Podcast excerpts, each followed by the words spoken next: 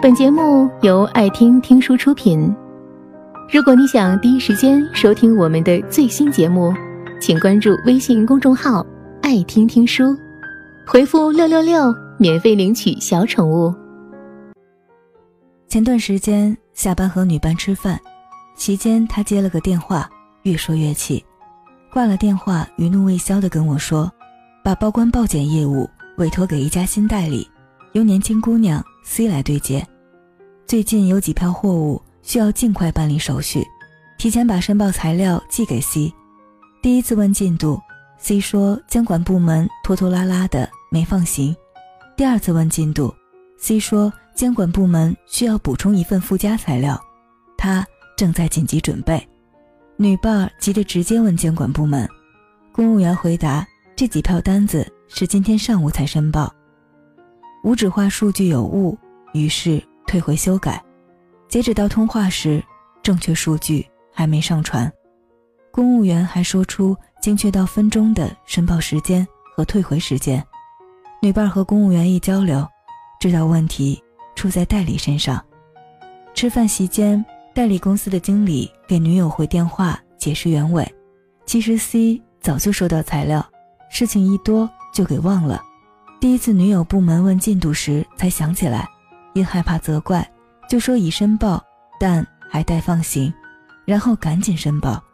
C 打电话给公务员说出口企业临时加了几票单子特急，公务员也提前处理。但发现数据不对后退回，本来是 C 忙中出错，把其中两票数据弄混。正值女友部门第二次问进度，他又撒了个需附加材料的谎来拖延时间。作为部门负责人的女伴听后很生气，说不换人就换代理。C 三番五次的出错，一边跟客户说监管部门活慢事多，一边又跟监管部门说。客户资料晚给，年轻人犯个错，能力弱都能理解，但不诚实、爱甩锅的人品，实在接受不了。女伴有句话，我万分同意：人品过关才是合格品，人品欠费的是危险品。既然出来打拼，必须自带人品。我曾经办过某健身房的会员，附赠了两节免费私教课，给我上第一节私教课的男教练。分析我的错误动作所造成的伤害，教我有效正确的用力方式。我心里有股想请他当私教的冲动。他陪我在器械区练习时，瞟了对面正在做拉伸的女学员，凑近我耳边说：“你看对面那个女的，拉伸姿势完全不对，对颈椎伤害很大，还不如不做，舍不得花钱，错了也活该。”他那尖酸嘲讽的语气。和幸灾乐祸的眼神，让我疑心他人品差。接着跟我说起其他私教的坏话，让我确认他人品差。第一节课就打消了我想请他当私教的念头。后来我每次健身就踩踩单车、跑跑步、跳跳操。有次在器械区摆弄，有位女教练热心的走过来，手把手的教我动作要领。看我正确掌握后就离开了，没推销他的私教课。我第二节私教课专门找了这位女教练，发现她和学员之间的关系很好，她的私教课饱和到很难约上。我每次去健身房会比较关注与我接触过的这两个教练，女教练会向打扫卫生的阿姨问好，不管是不是她教私教课的学员，只要她有空时。看到错误姿势，就忍不住上前纠正。他的照片出现在明星教练榜上第一名的位置，而男教练经常瞎晃，估计请他的人很少。过了段时间，就没见他在健身房出没了。我挺感慨的，两个教练的运动知识和专业水准可能差不多吧，两人段位差在于人品。男教练。短视功利，损人利己；女教练为人谦逊，热心助人，对人有种一视同仁的善良，和舍不得别人受伤的关切。时间长了，人们不傻，老天不瞎，利人的事做多了就是会利己的。而损人的事做多了，会损到自己的。我刚毕业，第一家公司有项规定，延迟一个月发工资，延迟三个月发提成。我也没多想，两耳不闻窗外事的扑在业务上，还没转正就开始承担。上班三个月后，我开始纠结着要不要离职。我越来越看不惯老板高情商下的低人品。商业决策上，老板追求利益最大化，连我们公司的人都觉得愧对上下游的合作伙伴。这块就不在这细说了，单说他对待员工的方式，就让离职潮一波高过一波。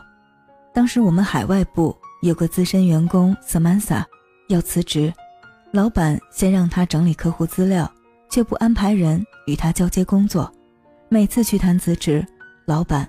都花式拖延，Samantha 坚持一个月后打算离职。老板说他还没把业务交接清楚，因为没有交接人，直接把资料发给老板。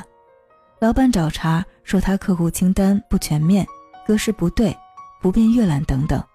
Samantha 打电话给劳动仲裁也未能解决，最后挺了两个月，终于没再来上班。老板终于名正言顺的。以他非正常离职为由，不发他当月工资和三个月的提成，工资倒是不少，但十来万的提成也不算小数。我看到老板穷尽手段逼人非正常离职，深感震惊寒心。在公司工作一段时间的同事都知道老板的雷霆手段，我知道平台有优势，可以多学东西。老板很精明，也特器重我。但他的为人让我倍感忍耐。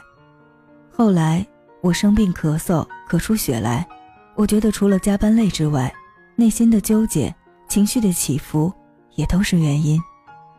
我辞职后拿到工资，但没拿到提成。我此后明白一个道理：真正的人品，透过利益冲突最能看清。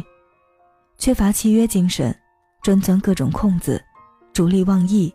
损人利己，这样的人，尽早不敬而远之，因为他怎么待人，就会怎么待你。我曾看到一个情商高、学历高，但表里不一的人，事业做得风生水起，心中充满困惑。林肯不是说过，能力将你带上顶峰，但德行让你永驻那里吗？白岩松不是说过？人品是最高的学位吗？可现实生活中，感觉能力和手段比人品更吃香呢。即使把目光放得长远一点，就不会纠结拧巴和怨天尤人了。在我看来，人品好是避坑雷达，这个坑或许是企业主挖的。曾有人问刘强东：“一个有能力的人，但人品非常差，你会重用吗？”刘强东表示不会，还称这类人为“铁锈”，说铁锈有超强的腐蚀性。这样的人很努力，口才好，有能力。有一天他对公司进行破坏的时候，铁锈会造成很大的破坏力和杀伤力，宁愿职位空着，也不让铁锈在这里。这个坑，或许是电视节目挖的。有期非你莫属上来了个销售冠军，他说了件最能体现销售能力的事：刚毕业时，成功推荐公司两千的环卫工人为他们五岁的孩子买了五千块的情商课。主持人说，这确实展现出销售能力，但销售不能不择手段。希望他成为一个既有技巧，更有同理心，能去善良的体察他人的优秀销售。这个坑，或许是身边人的口碑挖的。从我自己身边的实例来看，缺乏诚信、习惯甩锅的员工遭到客户投诉；短视逐利、诽谤别人的私教不受学员待见；爱钻空子、逼人太甚的老板，让员工不愿追随。六六在《只有岁月不我欺》说：“人行一世是口碑的积累，也许前三五年。”你混得不如旁人风光，坚持做好人，坚持做有信誉的人。三十年、五十年以后，你一定居于人上。我们不比谁跑得快，我们比谁走得远。请怀着敬畏心的相信，人品是个顶层设计，你的打拼必须自带人品。本节目到此就结束了，感谢各位的收听和陪伴。